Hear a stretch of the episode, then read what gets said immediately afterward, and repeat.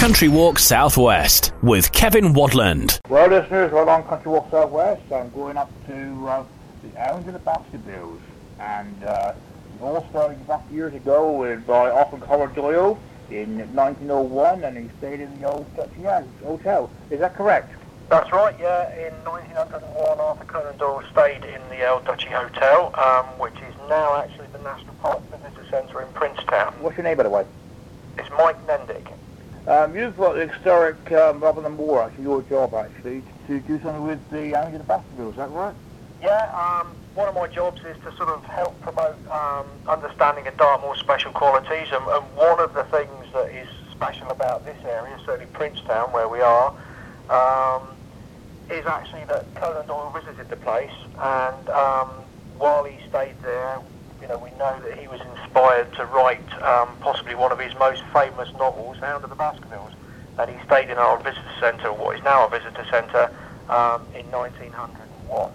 The um, the novel itself was published in the Strand magazine from 1901 to 1902. Have you got a letter actually, from uh, written to his mum? Yeah, we have a copy of a letter in our visitor centre, um, which he wrote to his mother while he stayed um, at the centre, well, at the hotel. Um, you know, just saying that, um, you know, how, how impressed he was with Dartmoor and, um, and how, he, how, he was, how he was being inspired to write his first novel, his novel. Um, he liked to he liked to do a lot of walking, didn't he? He did, yeah. He was a keen walker, and we know he went, he spent many hours exploring the moor on foot um, with his friend um, Fletcher Robinson, and we know he actually walked from um, Princetown out onto the South Moor um, for about 14 miles, ending up in a place called Grimspound. And if you if you take that walk today, which you still can, um, you'll go past a lot of places if you look on the map um, which are actually mentioned in the novel. When was actually where you got the, the story of the Hounds of of the Black Dog, do you think he was sort of the um, story of the legend of the um, the Black Dog of Lincoln Horn at all?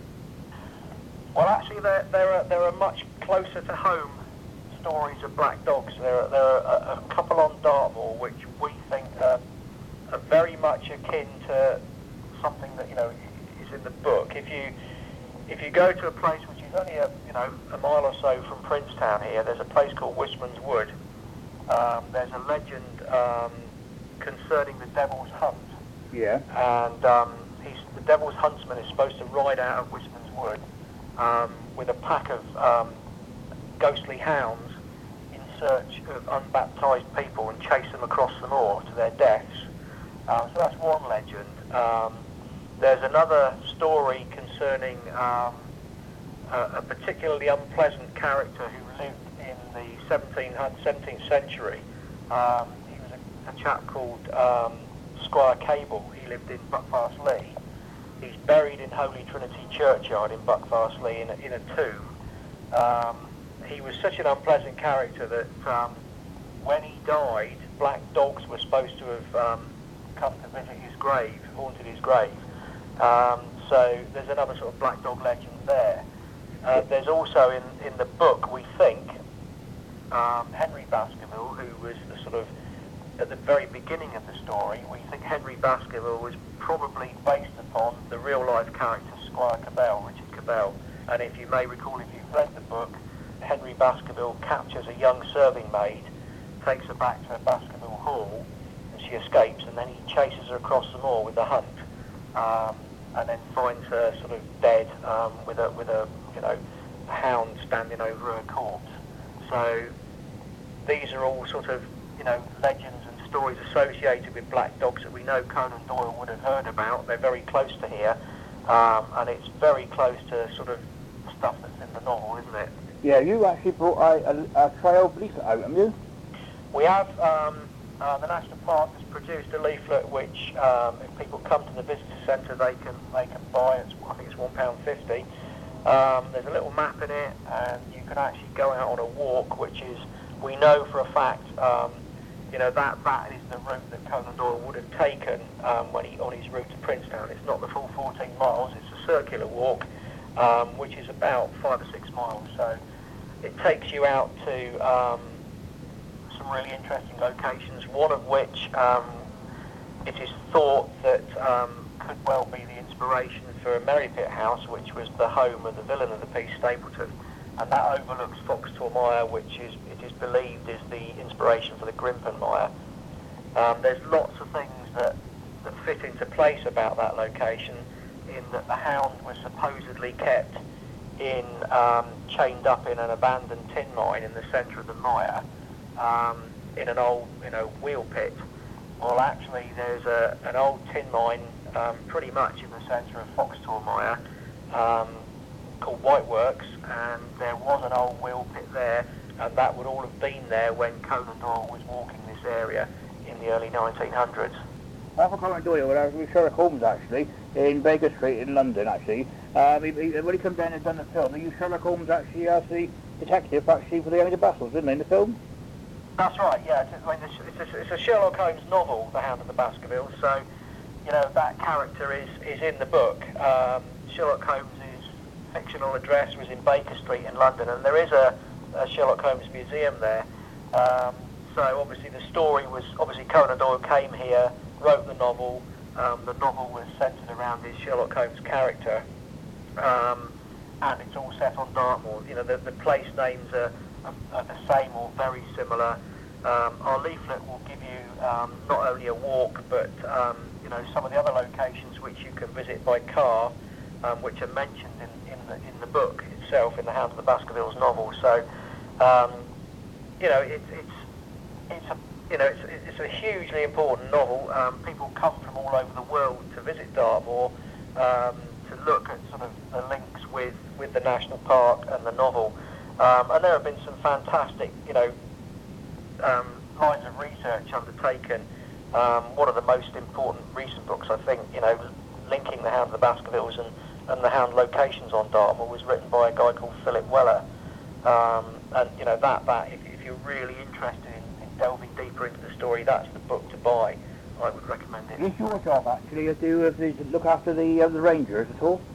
Um, the Rangers, um, I don't look after the Rangers. The Rangers have um, have their own areas that they look after. There is a head ranger who works for the National Park who manages the ranger service. Um, but you know, we all work in partnership together. Um, the Rangers work for the National Park um, Authority the same as I do, and so you know we have um, areas of the moor which are split up into sectors, and each ranger has a sector that he or she is responsible for. You could also get a book actually, a magazine actually free from the TICs actually enjoy Dartmoor. Is that correct? That's right. Yeah. Um, they're not necessarily TICs, but the national park has three visitor centres. Um, the um, and Enjoy Dartmoor is our annual free publication, and there is information about the Hound of the Baskervilles um, connections in our magazine for this year. So if you're thinking of coming to Dartmoor, you know you can you can pick up a free booklet, um, Enjoy Dartmoor, and find out a bit more about it, or pop into the centre. Our visitor centre at Princetown, which was the old Duchy Hotel, has a permanent display um, about the Hound of the Baskervilles, and we think it has the nearest likeness to the character Sherlock Holmes in existence. Have you got actually access to your uh, mobility vehicles and wheelchairs, that sort of thing, can actually go into your centre, actually you can go to one of your walks with you? Wheelchair access is available to the visitor centre. Unfortunately, um, the actual Sherlock Holmes walk takes you out onto the open moor, um, so you know wheelchair access is, is problematic out there because you're talking about walking across open moorland and the terrain is too rough to get there with a wheelchair. You could certainly probably access some of the route with you know a tramper vehicle, which is a sort of a, you know almost an all-terrain motorised wheelchair. Some of those possibly could access some of it and certainly get out towards Nuns Cross Farm, which is potentially an inspiration for the Merripit House. But yeah, certainly um, people with disability can access our visitor, visitor centre and see the Sherlock Holmes display. Are you open before you run? We are, um, in the winter we have um, more restricted opening hours. In the summer months and the holidays we open seven days a week. Um, in the summer 10am till 5, 5pm. You're also online as well, aren't you? We've got our own website, yeah, it's www.dartmoor.gov.uk. There's a lot of information on there about the national park. Um, and if you want to come into our centres, the visitor centre staff will, will help you um, enjoy your time on Dartmoor, whether you're here for an hour or, or a day or a couple of weeks. Um, there's plenty of things you can do, um, and you know if you have a particular interest in the Hound of the Baskervilles, Princetown's a good starting point. Pick up a leaflet and um, you know and go and explore. There is people actually not online actually, you're on a tablet or got a mobile and they can't take you online. Uh, is there a contact number they, they can telephone? Yeah, if you telephone 01822 890 414, you'll get through to our main visitor centre and um, like I say, they're open throughout the summer months, 10am till 5. Uh, more restricted opening in the winter, but certainly there is opening in the winter. Um, and if you, you know, if in the winter you call them, you know, they'll get back to you if you leave a message. But certainly this time of year, open all the time, um, every day, um, and help, happy to help provide advice um, for you enjoy a day out on the moor. So many, when they go on these walks, actually, wear proper uh, weather clothes, actually, and proper uh, walking stick and, and uh, aid, and also, if they're walking the dogs, keep the dogs on the lead. Is that right? Yeah, this time of year, ground nesting bird season and lambing season, um, right through to the end of July, we, we ask that people keep dogs on a lead um, for obvious reasons. There's, on Dartmoor, there's a lot of free, free roaming livestock, um, cattle, sheep, ponies, um, same as on Bodmin Moor, obviously. Um, so we ask people to be aware of that. Um, also, we get a, a, a, large amount of ground nested birds on the moor, and keep to the paths and your dog's under control, or, or certainly this time of year on a short lead, not running through the long grass because that could actually scare away ground nesting birds and obviously then you know the chicks will die or the eggs might get damaged. So it's also to advise people actually where you're going really to say right we're off on this moor trail thing to let you know where you're going and take a mobile actually and a contact number where you can get help if they're actually stranded on the moor because the moor can be the moor can be very very tricky can it with a mist coming down? It's a place where you need to know how to navigate luckily, the Hound of the Baskervilles route has been constructed that pretty much all of it is following linear features. So you're either on a track, a well-surfaced path, or you're following a leat, which is an artificial watercourse. So, you know, that particular route is fairly easy to navigate. But if you're venturing out onto the open moor, you should have a map and a compass and know how to use it. Sometimes mobile phone signal is a bit sporadic on the moor, so you can't always rely on that. But what you can rely on is telling somebody you know where you're going and what time you're expected back because um, that's a foolproof way of you know people being able to raise the alarm if you don't um, arrive where you're supposed to. Um, having said that, you know most people are fairly sensible. You know your limitations. If you can't navigate with a map and compass, stay off the, the main body of open moor. But there's plenty of other places where you can go. There's plenty of good surface tracks you can follow without risk of getting lost. Well, thank you, Michael. Actually, were talking to me actually about the Angela Bassett drills and Arthur Cower Doyle, and talking to me on the phone a little bit about it, and that's all we get a good season actually on the moor, and they, uh, the work experience going back actually what it used to be like back in 1901. That's it. I mean, you know, the moor hasn't changed a lot in that time. If you read the descriptions of the moor out on, you know, in, in Conan Doyle's book, and you go out there today, you know, it's, it is like stepping back in time. So it's a really good experience for people who've not been here before, or even those who have you know, it, it's, it's a great thing to do to get out onto the moor and, and get away from the pressures of the, of the modern world which we all live in day to day. Your actual job is, what your actual job is? Communications officer. What would you like to say to uh, your job actually, to the people lying in the hospital and possibly maybe online? Well, I mean, if you are if you are in hospital, um, you know, you know, wish you all a speedy recovery um, and all the best. Um, and if you do get a chance to visit the moor, it's, it's a great place for healing. Um, if you can get up here, even you know if you can't get out and walk very far, you know, come and sit in your cars, look at the view.